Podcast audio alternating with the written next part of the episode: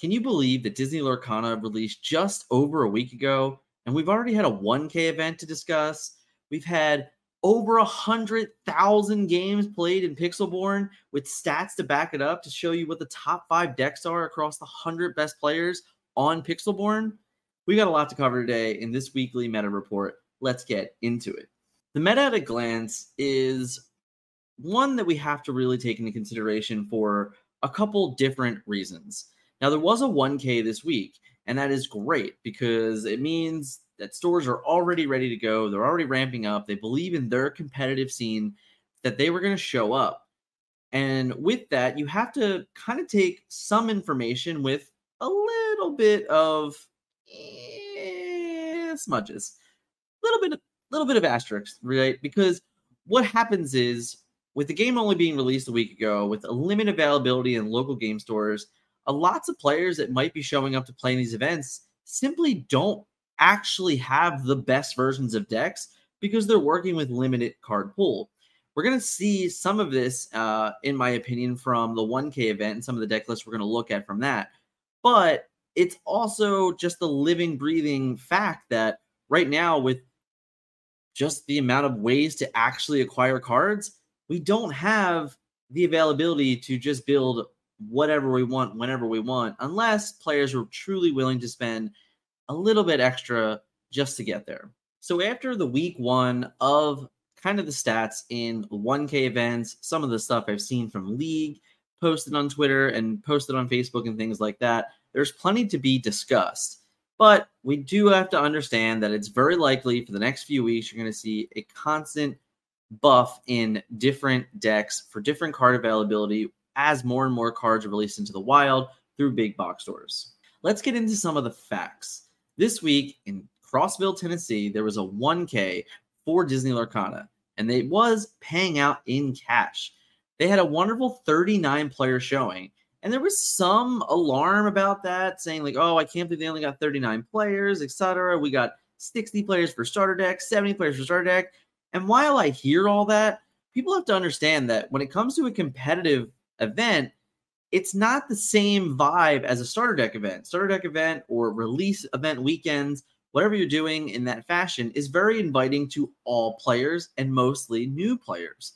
So, week one, having these incredible numbers for the game was wonderful, but you can't just convert everybody within a week to show up and start paying $30, $35 for entry fees to play in a 1K event, especially when they might not have even gotten more than their starter deck to begin with. So 39 players week one. Honestly, shout out to them. I think they did awesome. And I think that's a wonderful showing for the game in week one.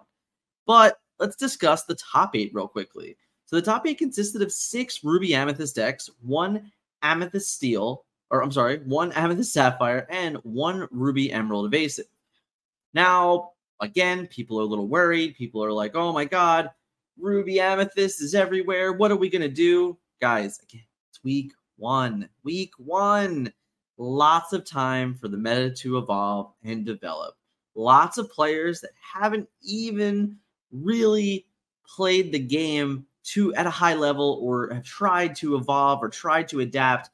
Even the decks themselves, I can guarantee you the Ruby Amethyst deck that had, had success this week will look completely different next week, or at least five or six or seven or eight or 10 cards different.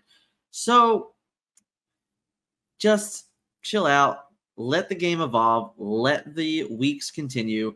Next week, we have PPG Denver, and that's basically a 1K also. More reports coming that on very, very soon. Stay tuned to this channel. If you're not, hit that subscribe button. I will be reporting everything there is to do with the PPG circuit, and there is some news coming on that tomorrow, I believe. Be on the lookout for it. But again, so you may see this overwhelming uh, six decks all the same, a little bit different in variations as you'll see as we look at some of them. But all in all, the you know the proof of concept is in is there. Ruby Amethyst is a good deck, no debate, no doubt. It's a good deck. Now it's going to be about what other decks can contest it, how can you pressure it, all these different things that we're going to start to develop and be able to test with the information now working that this is a deck that people intend to bring to tournaments. The moment that that is absolute public information, every other deck in the game, every other player in the game has this new incentive to find ways to crack the code, to find ways to alter the matchups, to find the little niche things within the game that make a difference in those matchups. And I can 100% guarantee you those things will happen. The cracks in the armor will start, and you'll definitely see an evolving meta. If not next week, I imagine over the course of September, as more and more information and more and more tournament reports come out, which we will be covering as many as we possibly can on this channel in the weekly updates. And we're going to see how it all goes. But for now, let's take a look at the deck list. To start, it absolutely has to be the deck of the week. Ruby Amethyst Control has a lot going for it. It had a very strong representation of the first 1K event, and for that, can't help but give it the deck of the week. It also has an incredibly strong presence in the Pixelborn metagame as well. So again, deck of the week is definitely 100% Ruby Amethyst control. As you can see here, it has board control abilities with Be Prepared, Dragon's Fire, Rafiki, Maui. Spoiler alert, you might even be able to find Zeus depending on how the metagame goes. He might be inserted, get a little bit better.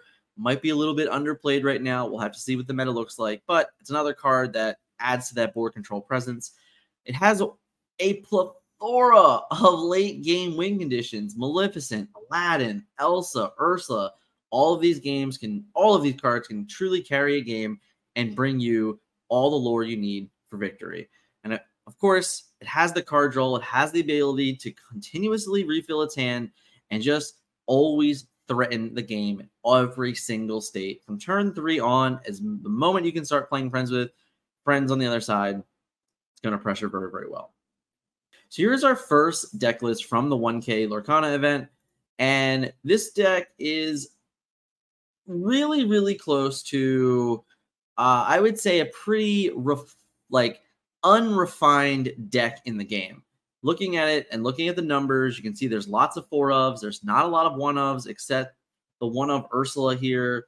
Um, I believe that this is the type of deck that, because of the amount of draw power you have, because of the amount of staying power in the game, you have a lot of different ways that you can build this and succeed with it. And you have a lot of room for additional one cost characters. Having a one of Dr. Facilier, having, you know, other, a one of Stitch for three lore, like just all these different little in- indications that you can really get away with when you start putting these pieces together and you just don't need all these four ofs. That's my opinion. We'll see how it does evolve over course. This was just one of the top four for the event. And again, there were six of these in top eight. We did not see all six of the deck list. We've only seen four of the, which was basically only the top four. However, uh, just to, to note again, there was no clear cut winner in this event. It was a top four split so there's not any which one player that we can claim that this was quote the best deck of that particular event. They decided to take a split, and as a competitive player, when cash is on the line and top four splits are available, it's always okay to take the cash. Risk reward, eh? It's always okay to take the cash and take the splits. Trust me. Now here's the other version. Um, this is the complete opposite, and nothing against this player whatsoever. But when I look at this particular list, it screams to me budget. Uh, this would definitely be the budget version of this deck. Not having any Elsas is a clear cut sign telling me that it's more of a budget. Playing four Ursulas, spoiler alert, guys, in case you don't know, uh, you can get four Ursulas for like $40. But one one Elsa costs like $60. So it's not a shock to me that this is the route that this player may have won. Stay on budget. And if I'm that player, me to him, the split was like, you know, a thousand dollar or the split was probably uh, eight hundred dollars. So they all took two hundred dollars each. I'm the kind of guy that I would have took that two hundred dollars. I would have went and bought my Elsas and I made my deck infinitely better for the next week. That's what I would have done. Just saying. you can also see here that he has the Mickey Broom combo, which is quite different from the other one. No Sergeant Tibbs, less mirrors, less Rafikis. Um, yeah, and no Elsa, which is obviously the big tell. He also has a couple Jetsams there that are hard to see uh, above the Mickey Mouses there. So definitely some different choices in this one. And again, succeeded, got there, was able to hit top four, win his 200 bucks. Shout out to this guy. The other deck lists, uh, the so specifically, guys, the other Ruby Amethyst deck list is basically like a combination of both of these things. So not much to really talk about for a third one. Kind of just the giant mesh of it until we get like a for sure complete version of it. There's a lot of ways and interchangeable cards for this deck, I think, early on, depending on what your predicted metagame is in your local area or at a greater event like PPG Denver. We'll see. So this is the Amethyst Sapphire list. And you can see here that it is 15 cards and straight four ofs. And he went all in on the legendary. So this is definitely far from a budget deck. Four Belle, four Elsa, four Hades. Uh, yeah, great. Lots of lots of power here. Lots of drawing going on here. Um, a fair, its fair share of removal. Having the fills makes your Archimedes and your Grandma Taylors and your Mickey Mouses all a lot better. Having additional ways to draw cards to fill for Belle with Queen, with Maleficent, with friends on the other side, it's all great. And then having that top end removal of Let It Go and Hades, another wonderful thing. Great ways to protect your Maleficents. Same thing with Elsa. The one thing that I'm honestly shocked about this particular list is the fact that he has no other Elsas in it. I would love for this list to just cut a couple of these things down, put three or four Elsas in the list, whether it be the three cost, likely the three cost, don't get me wrong, you should be playing that card, or even maybe the four cost, just to have a shiftable way to get more ahead in the game with Elsa. Uh, that's the one thing I think this list is missing for sure. I think that you can do other things to make this. Again, it's 15 four ofs. You can play with the numbers a bunch. You can add a bunch of unique, interesting things. You know, this particular list does not have a magic mirror. It doesn't have a pocket watch. Uh, it doesn't have any Zeus. It doesn't have any Rafiki. Like it can definitely play with these numbers a bit. I'm personally not a big fan of Scar. So the first card I'm removing from this list is the Four of Scars. See you later. That's four cards right there that I can really start playing with and enjoying because I'm not a fa- I'm not a big fan of that card whatsoever. Huge shout out to the store 1K in Tennessee, one week after the release of the game. That's a big bet on yourself. They got 39 players, on average, if the event cost $30, they definitely paid for themselves in the event. I hope they were able to sell some sleeves, sell some water, sell some candy, make even more profit on the day because shout out to these guys for making the effort and getting the ball rolling on competitive play. With that, let's talk Pixelborn. So Pavel was very kind to release some Pixelborn stats for us, and Gilly Gabite was able to make a graph for it, which is great.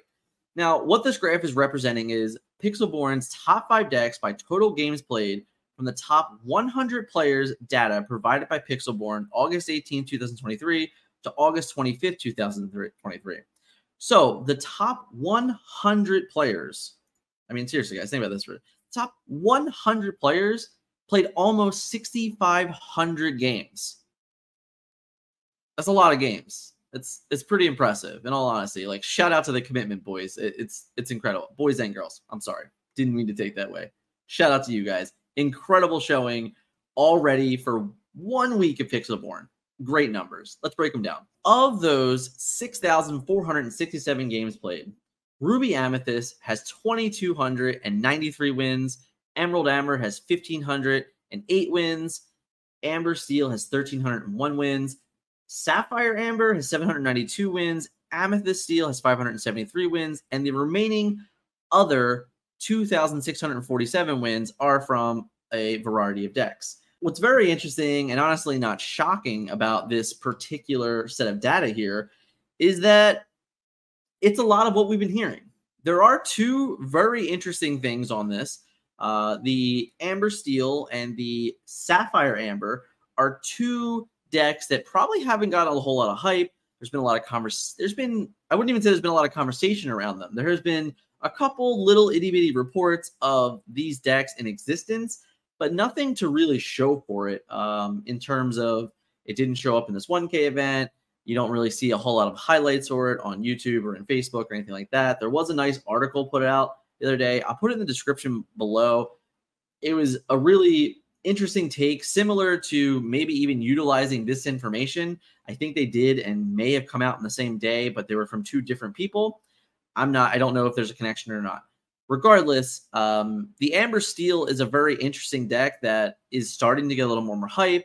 The Sapphire Amber is a very interesting concept, utilizing the Amber draw power instead of utilizing the Amethyst draw power and giving yourself a little bit different of win conditions, a little more protection for your big beefy characters, such as your Maleficents, such as your Mufasas, um, you know, anything else that you're really like trying to protect in the game. Being able to heal it with Rapunzel and draw more cards and things like that is all very, very good and very, very powerful. So there's a lot of really interesting things that could, you know, make that Sapphire uh, Amber deck very dangerous to a metagame. We'll have to see how that develops in the coming weeks. The Amethyst Steel, in my opinion, very likely either one of two things. It's either aggro or it's mid range, or maybe has a slight control, but probably aggro or mid range. But since it's not specific to exactly what these decks are in terms of like model or type, you know, we can all make the assumption that Ruby Amethyst is control. We can all make the assumption that Emerald Amber is aggro. We can make the assumption that Amber Steel is um, mid range, but the others can't necessarily be confident in what they're doing because they have the ability to do a couple different things for a couple different ways. All in all, thanks again to Pavel for releasing this. Thanks again to Gillybyte for creating this awesome graph to talk about. Lots of really great hype. I also can already confirm there was over a hundred thousand games played across Disney Lorcana, or I'm sorry, across Pixelborn for Disney Lorcana, which is ridiculous in an opening week. 100,000 games in a week. Shout out to Pavel. Congrats to him. Doing a great job. Keep it up, man. Awesome. Let's move on to the next. So, a potential deck on the rise is what I was just talking about a little bit ago. It is the Steel Amber mid range deck. That's what I would call this deck. And mostly because it's doing a lot of things and it gives itself really a bunch of different ways to win games, which is very interesting. Having the draw power of Rapunzel, having Ariel, having Stitch, having the board control aspects of grab your sword, Tinkerbell, and fire the cannons. And then, of course, it has this overall interesting package of cards that just frustrates opponent. Being able to pressure the game with Lilos, being able to protect your cards so very well with Maximus, and when you need to, just a whole new world to refill your hand and start over. It really does a lot of interesting play lines. It pressures the game state in many different ways. It has the ability to be an aggro or be a control based on its matchup it's in. In the hands of a truly good player and one that understands the deck very well, it has basically all the tools that you need to succeed in the game, in all honesty. This is a deck that I think is very under the radar. I don't think a lot of people have really uh, seen it in action yet, and it hasn't been covered on many platforms. If you're looking for a specific deck, deck list for the link, you can check and join the Discord below. This is something that I posted the other day, and it's been something a deck that I've been playing for a few days, and even other teammates of the TFM have been giving it a go and all having a lot of success with it. Deck is very good, very fun, very powerful, and very under the radar. Hit that up, hit hit me up, join the Discord, get involved last but not least, we're here. It's the weekly report, and we have to do it. We got to rank our inks. So, what do you guys think right now? Before I get there, before we before we hit it, before we go to comments, let me know if the information's been helpful. Hit that like button.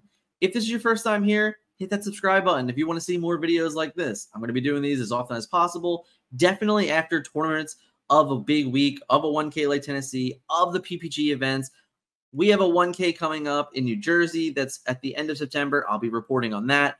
Anything that's of value that has a high competitive stake in mind, I will be highlighting on the weekly report, just like this one. So hit that subscribe button if you enjoy this type of content. Now, in the comments below, what is your number one ink? Before we go forward, before I before I reveal mine, what is your number one ink of the week? Let me know in the comments. Let's see if you are right. So it is with a very, very heavy heart that I have to admit that Team Amethyst, hashtag Team Amethyst, shout out to my boy Heath from Our Guest. Amethyst is number one, and it's just because it's everywhere at the top of the ladder. We saw it. It has already successfully been six of the top eight, three of a top four of the first 1K. It's the number one deck and the number one represented ink in the entire Pixelborn database. Amethyst goes for head. It's 100% the best complementary color to so many different ink strategies. And, and it even has solid win conditions that we have seen now between Elsa Spirit of Winter and Ursula. Kind of packs it all, has the removal, has the draw, has the win condition. It is covering so many bases in one single ink that it's absolutely the best ink in the game. Now, for rank number two, it's Amber. And I know that it seems obvious, but I don't think people understand how much Amber is actually doing for so many different decks. It really is just slightly, I mean, just ugh, just a little bit under Amethyst. It can do most of the things that Amethyst does, except slightly more difficult, but it has a little bit more repetitive, nature to it and a lot more swinger cards to it. While Friends with Friends on the other side is a wonderful card to exert your three cost character, draw two cards. Well, if you can play on turn four, play your Rapunzel and heal two or three damage from a card, and then draw two or three cards, and on top of that, get a two lore character in play. Uh, that's actually better than Friends on the other side. If if you can set your turns up to get away with these things, you are really far ahead in the game. And then the crazier thing is, even when you can't, you can do other weird, wacky things like playing using just on time ahead of curve to play out Maximus and bodyguards and things like that, which like nothing on the planet can even damage enough. So you can protect your cards that you need to, run your Maximus into something, get damage on it, play your Rapunzel, heal it up. All very, very powerful things, all very, very good things. And it does a lot more than that as well. It's it really does have just as many good playables as Amethyst, but Amethyst still gets a little bit of the above because the end game for Amethyst is probably definitely a little bit better than the end game for Amber. Coming in at third is Ruby.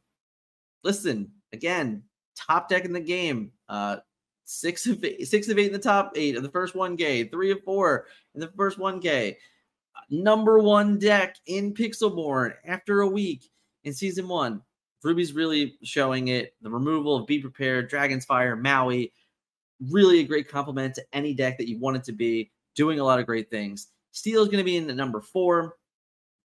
Again, at the end of the day, Steel might actually be suffering because of the three colors ahead of it currently succeeding. The moment that more aggressive decks come out, uh, Steel will just slowly rise back up to the top because the reason why, the core reason why aggro is having slightly more difficulty is because aggro has the ability to pressure the Amethyst Ruby control deck very well, but it has almost no matchup in steel. So you have to be very hesitant in understanding that when you're building your, you know, your aggro decks, that you just kind of have to lose the steel or you have to just dodge. Listen, there's a strategy in card games, in tournaments, and the tournament. Sometimes you go to an event and you just say, "I can't beat this," and that's okay. If I dodge it, I'm going to succeed, and if I miss, and if I hit it, I'm going to go home early. But that's okay sometimes in tournaments. Sometimes you make that gamble, you make that roll of dice. It's a live and you learn. You, also, you have to understand you can't win every event. You got to gamble every once in a then. And sometimes when you gamble and you hit big, you win big. Nonetheless, Steel right there in the middle there, kind of just under the radar because its best matchups aren't succeeding, its worst matchups are succeeding, and you're trying to find a way to really get over the hump of turning your mid-range steel decks into being able to pressure well enough against the more controlling uh, ruby and amethyst and sapphire control decks. Then we get sapphire which is probably a bit of a shock to some people but realistically if you really paid attention to that list sapphire's not on it very often it's just not the only deck that's the only color that's on it less than sapphire is Emerald, which is why Emerald is the worst deck of the, the worst ink of this particular week. And I'm not saying Emerald's bad. I'm not saying that Sapphire's bad. I'm saying that the other inks right now are doing way more than these two in general. While it does offer a lot, it has a lot of playability, it has a lot of unique cards.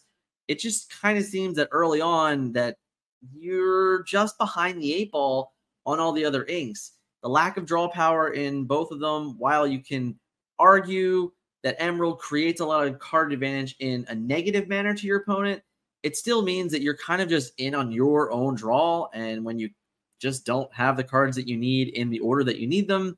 Your draws are wonky and you, you just come up short in games. And Sapphire's the same way. Like, yes, it's great when you can hit your ramp early, play your big guys early, move on with life. But when you can't, then you're kind of just stuck with a bunch of cards in your hand with a lot of not success.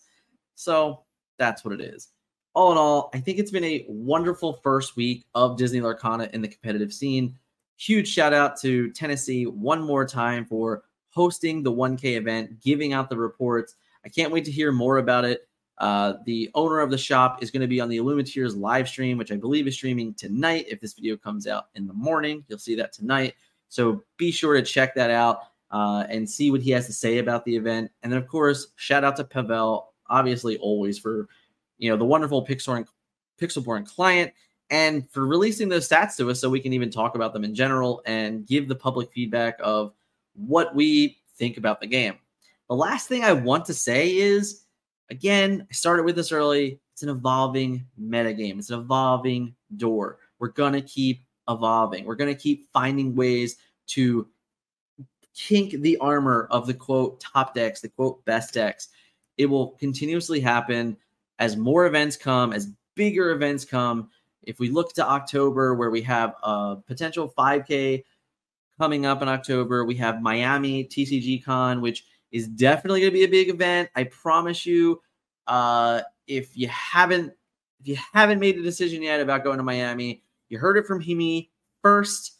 I'm the guy that reported from George that told you about the PPG events. I'm also the guy telling you that you're going to want to be in Miami. It's going to be worth the ticket. It's going to be a lot of fun. There's a million artists coming. It's not really million, it's like 10 or 11 or 12 at this point. If you want to enjoy the con and check out the artist section, that's great. But the gaming section is going to be a straight extravaganza. It's going to be a lot of fun. It's going to be big. It's going to be huge. It's going to be massive. I'm excited to be a part of it in a big way, and I can't wait to tell you more about it. But for now, heard it from me first. You want to go to Miami. I promise you. Come join us in Miami. I'll be there. Scott's going to be there. Might even have more friends there. Lots of other content creators there. It's going to be a great place to show up. You heard from me first. Nonetheless, we're going to call it on that on the video. If you, if again, if you liked it, smash that thumb, give me the like up. If you're not, hit that subscribe button. If you're looking for more videos like this, we've been doing weekly meta reports. Well, kind of like bi weekly at this point, but bi weekly meta reports on the average. And we're going to continue to do these as more and more events happen and there's more and more to things to report on because the meta is only going to evolve when there's actual stakes involved. League play is great. Playing for $1,000, way different than playing for one packet league. Different stakes, different, you know, different type of players show up to that and we're going to see the best information from those competitive events. I'm looking forward to this weekend for PPG Denver. I may have a good announcement on that also coming by the end of the week. So if you're looking forward to PPG Denver, check in on the content regular, follow me on the socials. I'll have all the information as soon as I'm allowed to post about it. Thanks, you guys, for watching the day. Enjoy your week. And as we approach week two of Disney Lorcana Meta and PPG Denver, can't wait. See you guys in the next one.